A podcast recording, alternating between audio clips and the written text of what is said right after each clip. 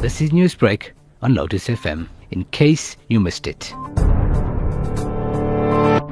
The social justice advocacy campaign has been very vocal with regards to human rights atrocities that are taking place throughout the world. And with the most recent issue in terms of Gaza, we are very, very happy that the South African government has withdrawn the Israeli ambassador, South Africa, uh, and, and, and, and SOJAC uh, vehemently condemns the ongoing violation of the international law and human rights in Gaza.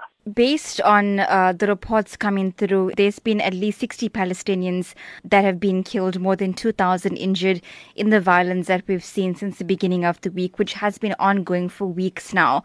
What international intervention do you think needs to happen for the violence to come to an end? The killing of these 60 Palestinians and, and mostly children and over 2,000 injured would, in a very, very brutal manner, what it is nothing but a bloodbath on non-violent civilians. Now, since those protests began in March, more people have been killed in Palestine, and we, as SOJAC, uh, implore all uh, political uh, institutions, government institutions, etc., to stand the ground against this gross violation and recall their ambassadors and so on so that they make a statement that this type of atrocity is not acceptable.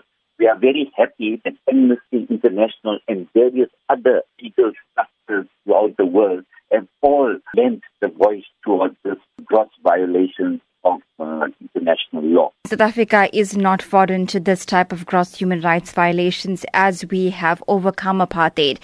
And South Africa's response to the killings in Gaza has been that they've withdrawn their ambassador from Israel.